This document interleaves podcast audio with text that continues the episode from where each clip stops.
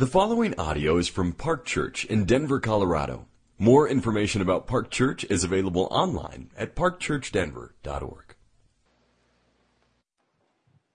Good morning, Park Church. Good morning. Our scripture reading today comes from the book of Psalms. We're going to read Psalm 96. If you don't have a Bible, there should be one in the pew back in front of you.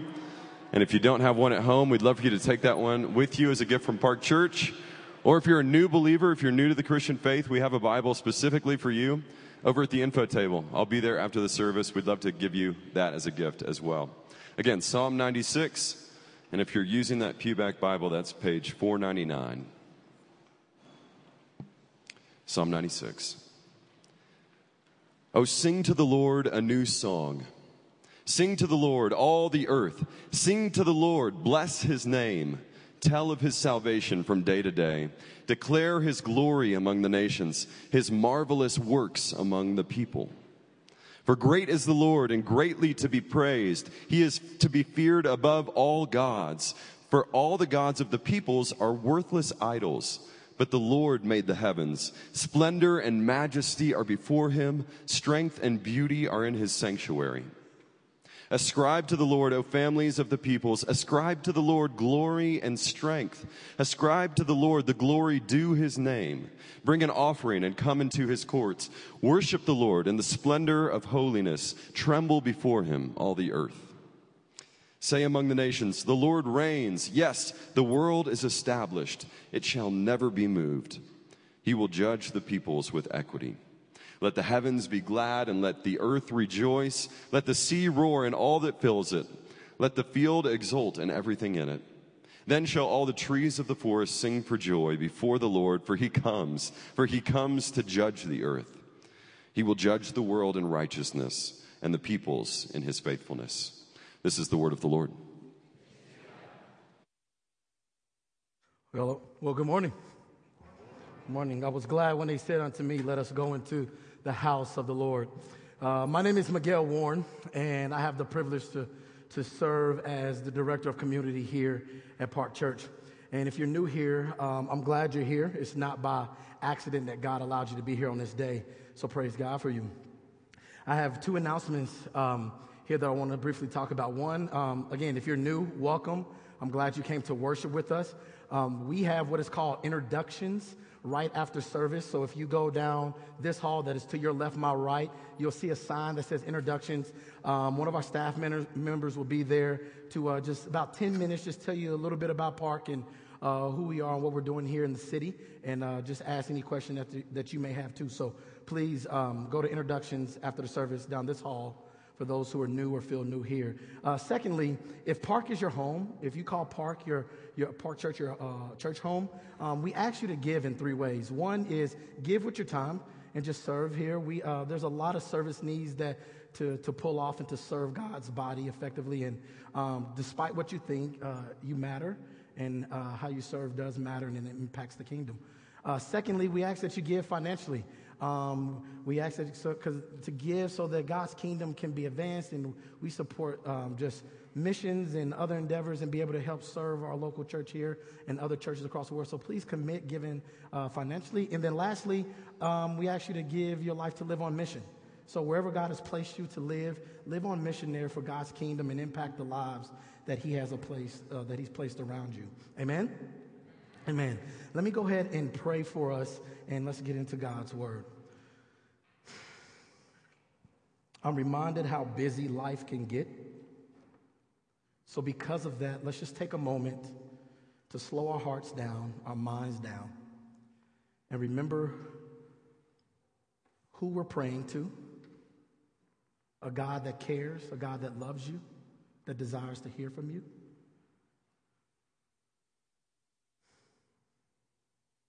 Lord, we come here now. Many of us, some of us come in here on high because life is great, things are going well. But then some of us come in here broken, worried, stressed about life because something, not sure how some things are going to be uh, hashed out. But God, you invite us and you tell us to come and lay our burdens to you, Father. So in this moment, whatever's on our heart, whatever's on our mind, whatever's occupying us, Father, I just pray that we will just in our hearts lay them before you right now. That we will lay them at the foot of the cross because you invite us to come. Holy Spirit, pour out your spirit upon us here today, God. Help us to behold you in your glory and your goodness as we dive into your word, Lord. God, I stand here weak, in need of you. And I pray, Father, that your power will be made strong in my weakness, as your word says. So I pray that those who feel like they're weak, Lord, I pray that that's a good, I pray that they realize that's a great spot to be in because the glory and power of you will be displayed in their lives. So, God, your word here is living and active. We're expecting, God, we're expecting you to move. We're expecting you to change lives, to breathe life to dead souls, Father, to ignite in the heart of those who need to be ignited, Lord to encourage and to rebuke and to, uh, and, and, to bring to salvation, God. Your work, is, your word is living and active. And I pray we never forget that. So, God, under the sound of my voice, let them see not me merely as not as an entertainer, but one who stands before you proclaiming, Thus says the Lord, just as much as they need you, I need you all the more too. So, God, let the words of my mouth and the meditations of my heart be acceptable in your sight. O Lord, my rock and my redeemer. And collectively, we all together said, Amen. Amen. You know, here in about a couple months, on Sunday, it's going to be about 80,000 plus people across various states of the United States that's packing stadiums cheering on their favorite team. And they're going to come and they're going to come to this event because they love what they see. They love their team, regardless if they was raised up to, to love this team or care for the team, whatever the case may be, they come and they praise whatever's taking place on this field. And then whether win, lose, or draw, in that moment, as we're praying, as we're praising, we're high-fiving people we don't know taking selfies with folks we don't know. All because we have a common goal that we want to see the team that we have win. Then, after the event is over, what happens is we go home and we watch that same event on ESPN. I'm, I'm telling you, I'm telling on myself now, all right? And we watch the same thing that we just saw. We sit there, we analyze, and we feel the emotions of what we just seen there. Then we take what we just saw in person and watched on TV. Then we go to work. We talk about it at work. We are the masterminds that every team needs to hire because we have all the answers on how they could win and defeat everything. but the point is, is that for me, that's what my heart will be drawn to sometimes, if I'm honest, when that season comes. For me, it's sports. For you, what draws your heart? What do you sing mostly about? What do you praise mostly about in life? Because the truth is, the truth is, where your heart is, praise and worship will be too. Where your heart is, praise and worship will go forth. And here's the reason why God has created us to be people that praise and worship. So for you to say that, hey, I don't know how to do it. Uh, no, no, no, that's not me, or I will not do it. I will not praise and worship. That is simply not true. The reality of it is because God, how God has wired and created us to praise and worship Him, the reality is we are going to do it. The question asked here is who or what do you praise the most? Just ask yourself that question. If you did an inventory of this past week, what did you spend most of the time praising? And what I'm saying is that what really had the ultimate value in your life?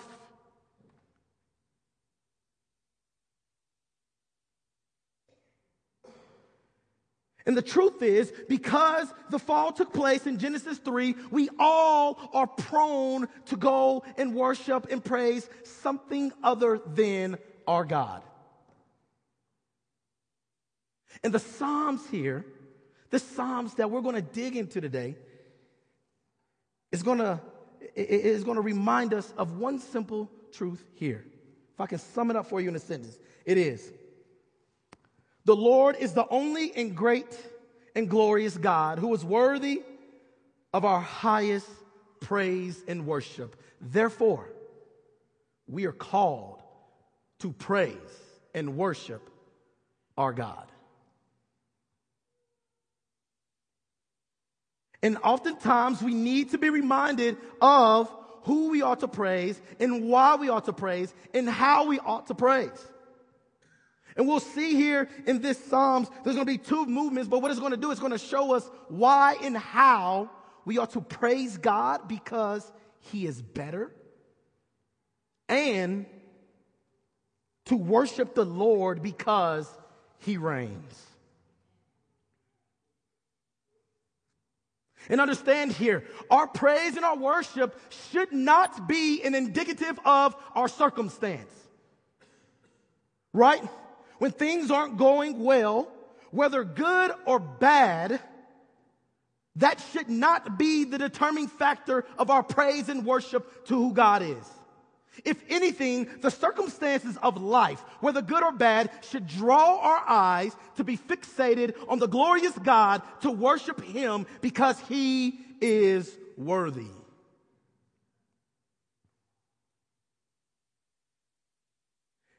And if we're honest, we live in a time where we're so distracted by everything else.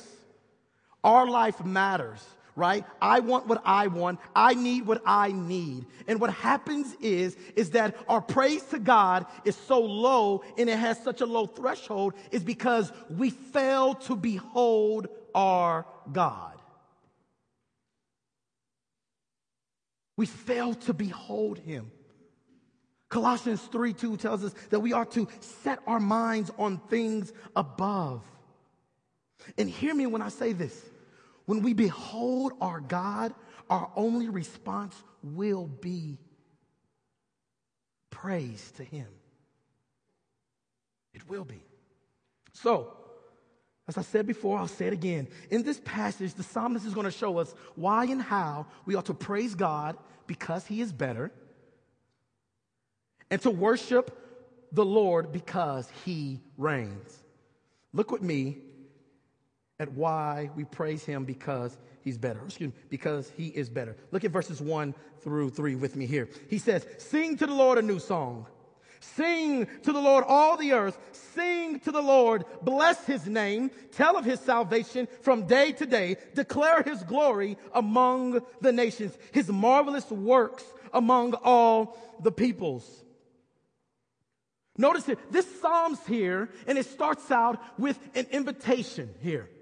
It is inviting us to come and sing praises and worship to our great God. And just a little bit, these Psalms are filled with imperative here. So really this invitation is a matter of a command in itself. Oh, y'all, y'all know how that is. When you have a volunteer work that you can choose to come to, but in reality, that's an invitation of saying, you better be there or whatever the case may be. And so here, he's inviting us here to sing and to praise to our God. And you see it mentioned three times. So that, let, that lets us know this is an important issue. And then it says we are to sing to the Lord, and the Lord is here mentioned three times. And we are to sing this new song in praise to the triune God. That means God the Father, the Son, and the Holy Spirit, because they have been in work from the beginning of time up until this very moment under the sound of my voice and will still be at work in eternity when it comes. So this is an important issue here, praise. So you ask the question, okay, we I get it. Praise, sing. Okay. Now what are we supposed to do? The text reminds us and it tells us how and what we're supposed to sing here. It says sing to the Lord a new song. What is this new song? You're like, hey, I, I'm not a composer here. I can't, I don't have the skills. I'm not Pastor Joel. I can't write and compose some songs. No, the song is already written for us, but what it is is that we're singing, it's a twofold song that we're singing here. One, we're singing about the inaugural coming of our King that will reign and rule in his second coming. Whether you like it or not, whether people believe it or not, Christ is coming back again.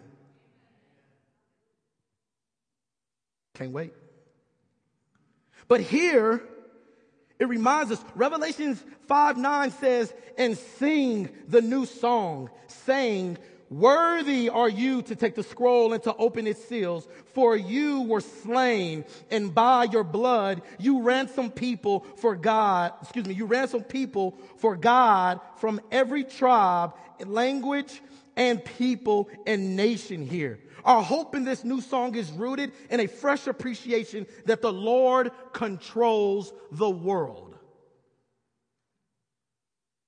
On the flip side, that new song that we ought to sing here is to ma- this praise is to match the fresh mercies that we receive from the Lord every morning.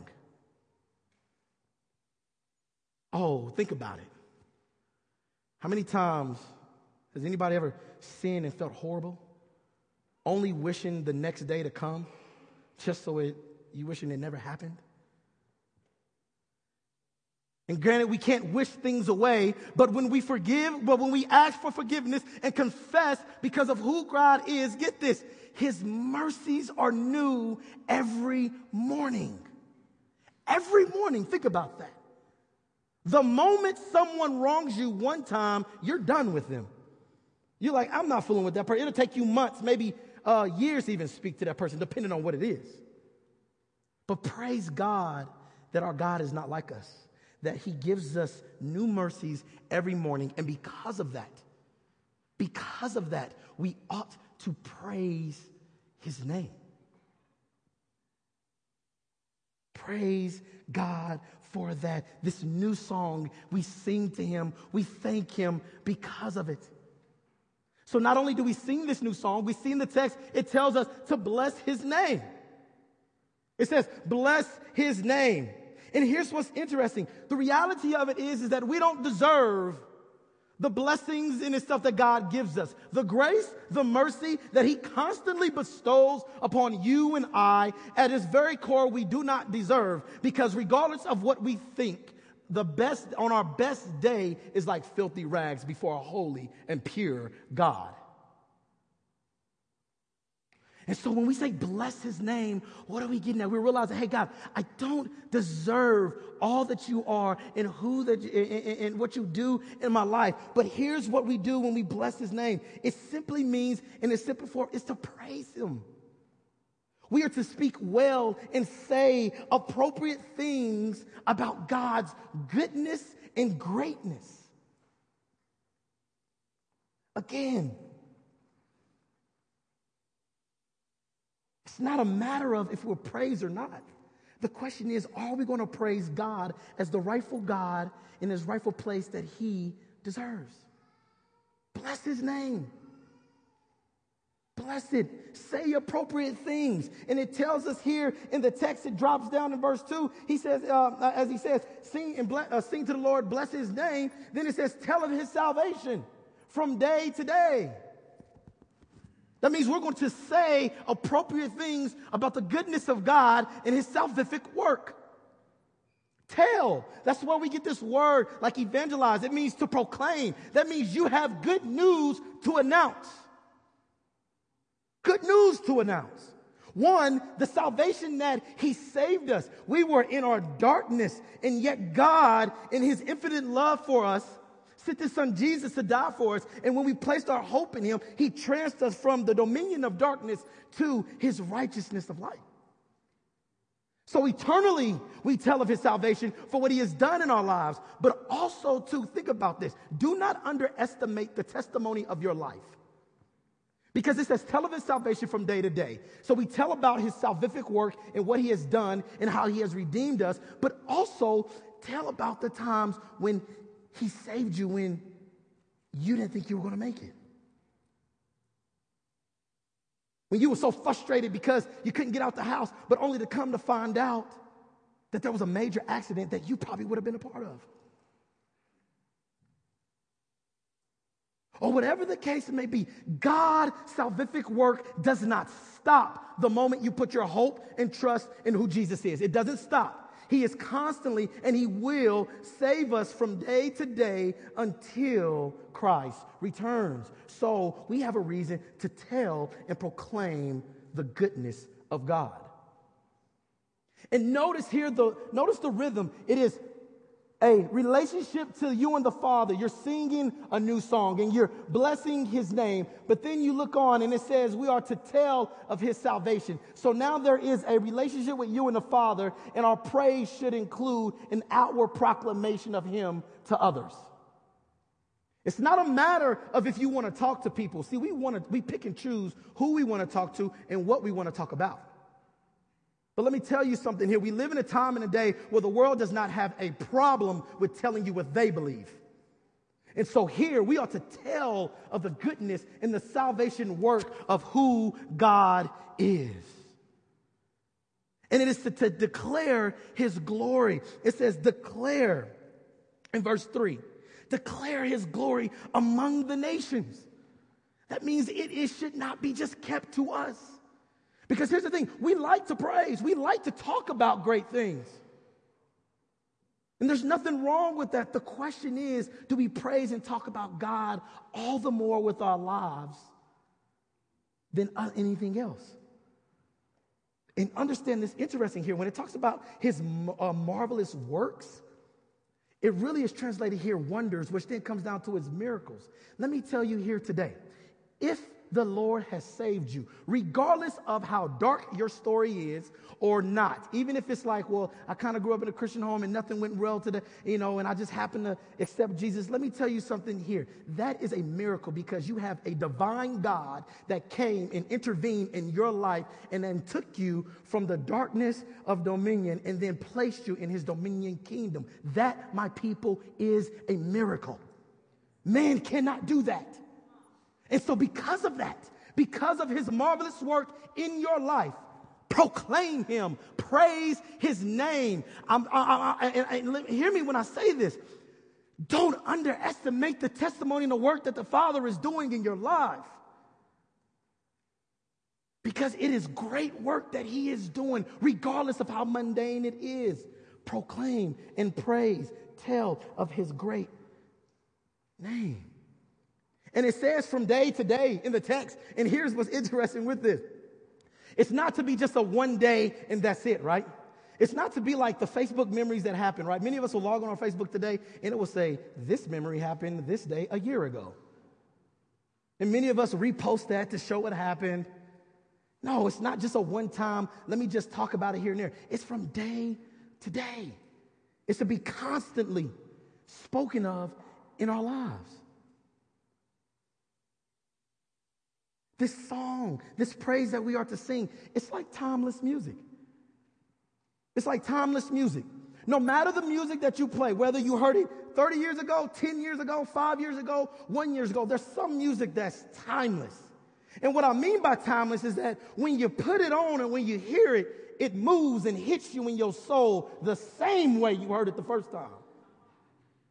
You be like, oh, that's my jam right there start Millie Rock or whatever the case may be. It don't matter what it is. You're like, oh, we grew up on this song. You and it hits us the same way. It hit, you're like, oh, this is good. The truth is, is that, and not only is it good, we have a deeper, sometimes we even have a, a deeper appreciation for the music now that we're a little older.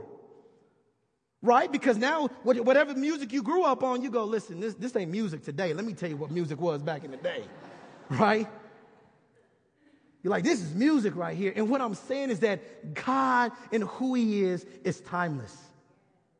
His work, His majesty, His goodness, it is timeless, and therefore it should move us daily. Daily, it shall move us. Now, as we've seen here, this invitation to praise uh, God, we'll, we'll move to verses four through six. Will tell us here why, right? Why are we to praise our God?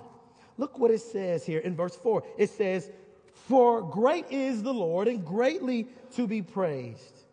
He is to be feared above all gods. Verse five, for all gods of the peoples are worthless idols. But the Lord made the heavens. Splendor and majesty are before him. Strength and beauty are in his sanctuary. Notice in verse 4 it says, For great is the Lord and greatly to be praised. Notice it says, is. The Lord didn't have to become great. He didn't have to do what many people did just months ago, where they had to work hard enough at getting good grades so that they can graduate with honors, so that they can graduate with the summa cum laude, which means the highest praise, the highest honor in the education world. See, he didn't have to work like that. The scripture says he is. So before time began, God is, was, and currently is great. And therefore, he is greatly to be praised.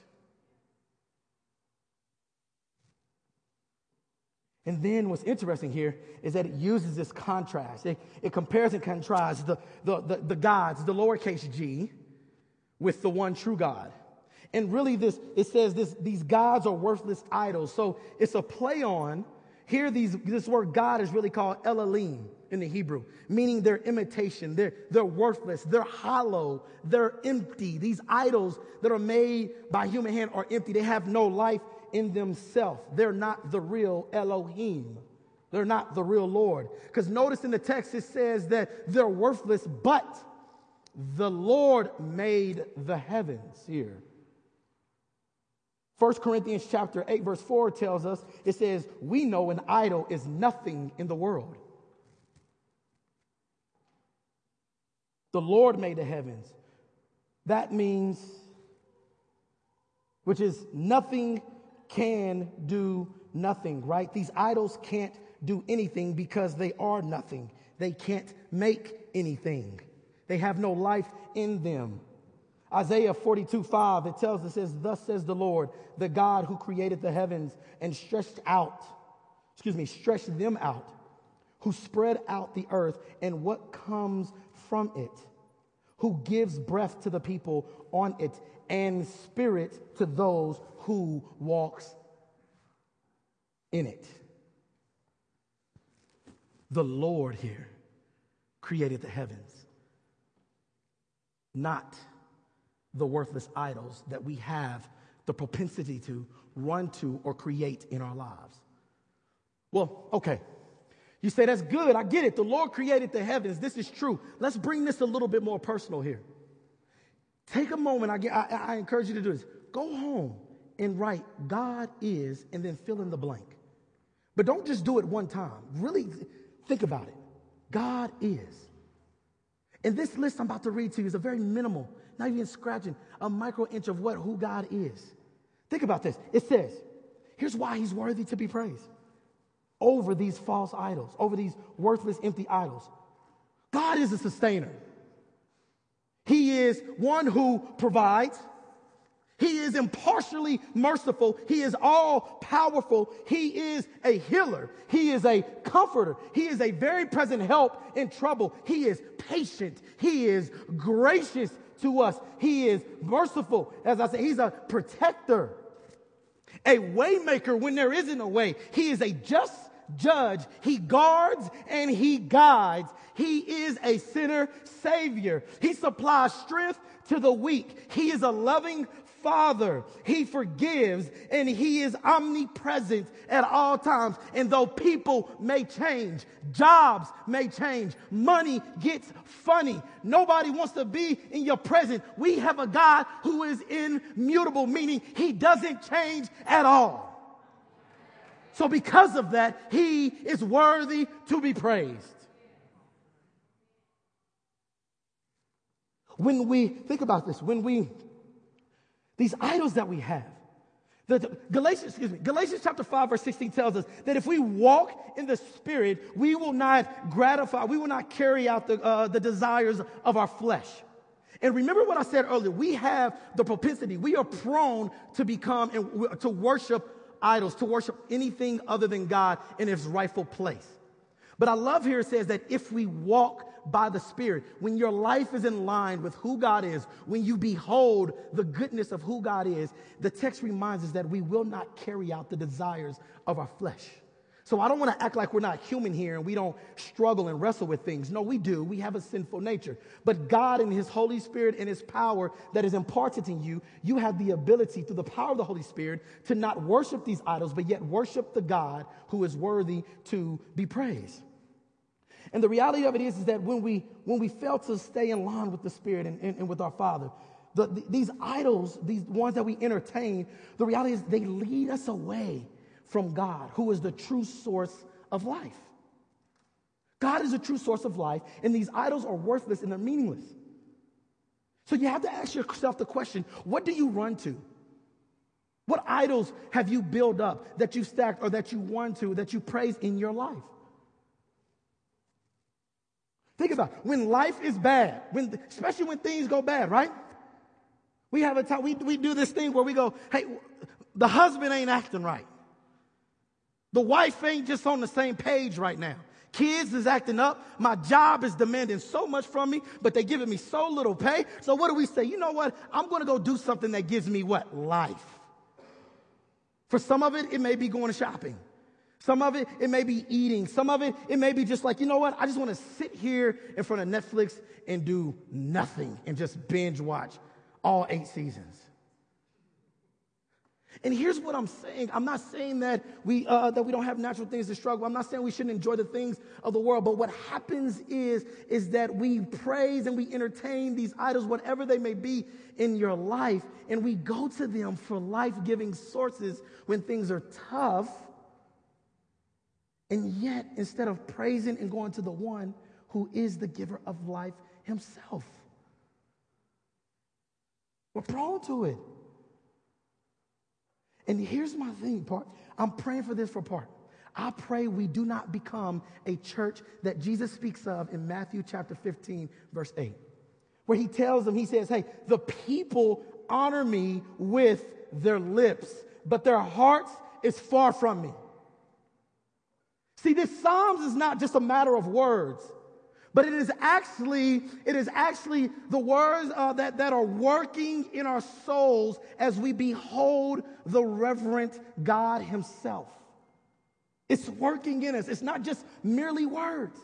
And i'm praying that we don't be a people that just give lip service but that our proclamation is matched with our lives as well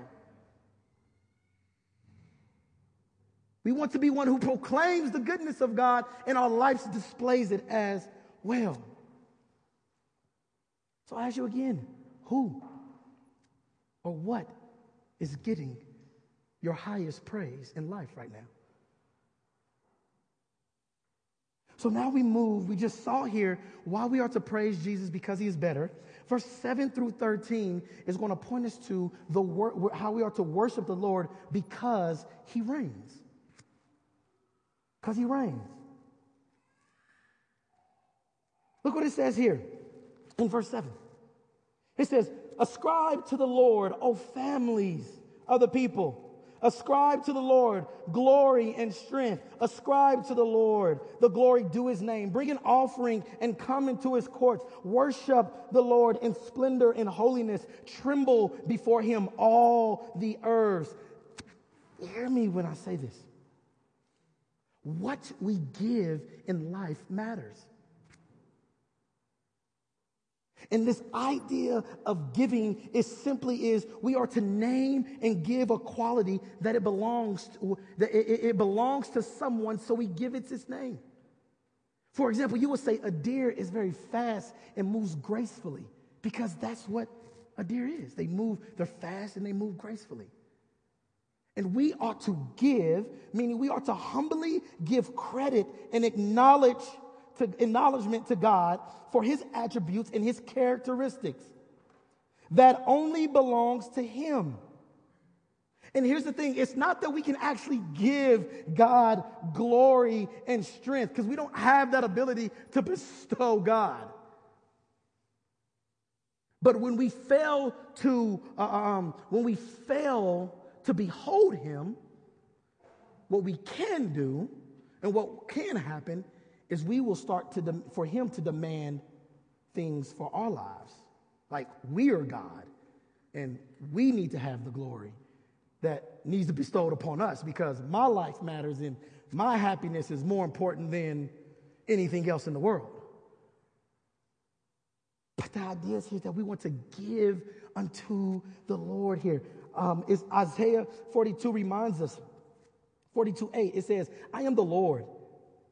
That is my name. The glory I give to no other, nor my praise to carved uh, idols.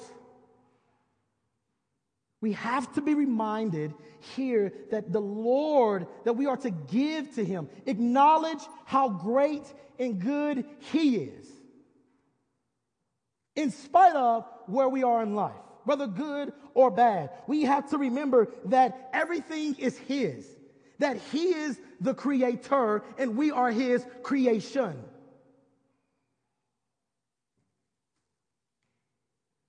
And we ought to do it, if anything else, because the text tells us it is due his name. Think about it.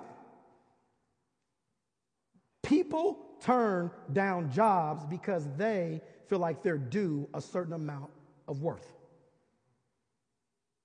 Someone said, Hey, I'm going to pay you $12 to do whatever. You go, No, no, no. I'm worth more than that. And we will let it be known. And we are to give glory that is due his name because he's worth every ounce of our praise and glory in our lives. He's worth it. Regardless of whatever is taking place in life, regardless of what he's feeling, he is worth it and it is due his name. But here's what I love about this. You may hear say, I get it. I, we're supposed to give to the Lord. But what happens when I ain't feeling right? you know, I, am not as eloquently, I can't speak well, or, uh, you know, I, I still got some issues that I'm dealing with in life. You don't understand the dark places in my life. But here's the beauty of it. The text tells us it says, bring an offering and come. Let that resonate for a minute. Bring an offering and come. And this idea of bringing an offering is really saying, hey, bring your best wherever you are right now. Whatever, whatever you have, come. Bring that to the Father and come to Him. Because of the finished work of Jesus, as Hebrew tells us, we can approach the throne of grace with boldness. So don't think that you got to be polished up and you got to have it all together. In this life, you're going to walk with a limp. And what happens is that you just come limping, broken in all, and bring your offering. Bring the best you got. Because even if you think you got it going on, remember scripture says your best day is like filthy rags. So regardless, come to the Father because there's room for everyone. We have an all powerful God. And regardless of what you have going on in your life, come bring who you are. He doesn't require you to be polished. He doesn't, he doesn't care about your resume looking all squeaky clean. He says, come because I love you and I will give you rest and you will experience the fullness that I have to offer on this side of eternity and eternity come. Come.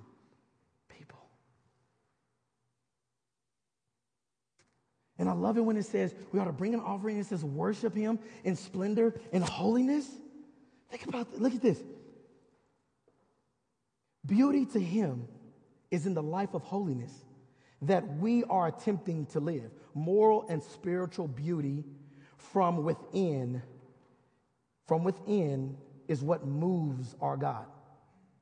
See, what happens is that when he looks at us, he sees the garment of righteousness that has been placed on us by the blood of Jesus instead the garments of our sins. And so, therefore, we are to worship him in splendor and holiness. Really, it's in, in holy attire. And the holy attire is that he sees us and we're clothed with the linen of Jesus, that we've been washed with his blood, so that when we go and worship him and we come broken in all, when Satan's trying to say, hey, he's not holy. Hey, look at these charges I have against him. He will say, no, I see the blood of my son, and therefore he is righteous and holy. So worship him, praise his holy name. And remember, even though you have not great wealth to offer him, offer him, your, offer him your best, who you are, right where you are. Offer it to him. Our God wants and need, he doesn't need that, excuse me. He wants and invites us to do that because he loves us. So we see here in verse 10 as we have this, as we keep moving along here, it says, Say among the nations, the Lord reigns. Interesting here, if you look throughout the text, it says you'll see tell uh, you will see words like tell uh, sing all to the earth, tell all the people, we are to, we are to tell all the earth. We are to sing among the nations. Hear me. Our praise shall be an outward proclamation of who God is. God is inviting us to say, hey, He reigns, He rules. And let me say this here regardless of your political stance, we are living in a time where we're thinking Democrats or Republican rules. Let me tell you something here the Lord reigns regardless. And this is not to pick for who what side is what, because we have that freedom. But let's make something here. His reign, his rule belongs to him, not some political party. He reigns and rules. And he's coming, as the rest of the text said, he's coming to judge. You look at verse 10, he says, Yes, the world is established. It shall never be moved. He will judge the people with equity. And when you look at verse 10 through 13, what it is saying is that God's reign is a judgment of recompense and restoring humanity, excuse me, harmony where there is disharmony. The Lord will set things right in affairs of both human and nature and between human and nature here. All this international chaos that is going on, the Lord is going to settle effectively and manage his reign and rule on the earth that is to come. But notice in here, verse 10 through 13, you see the word judge three times, and then you see he comes twice. You got to pay attention to things. They're pointing something out to us. And here's the thing we worship him because he reigns. This word this is reminding us here that guess what? He's coming to judge.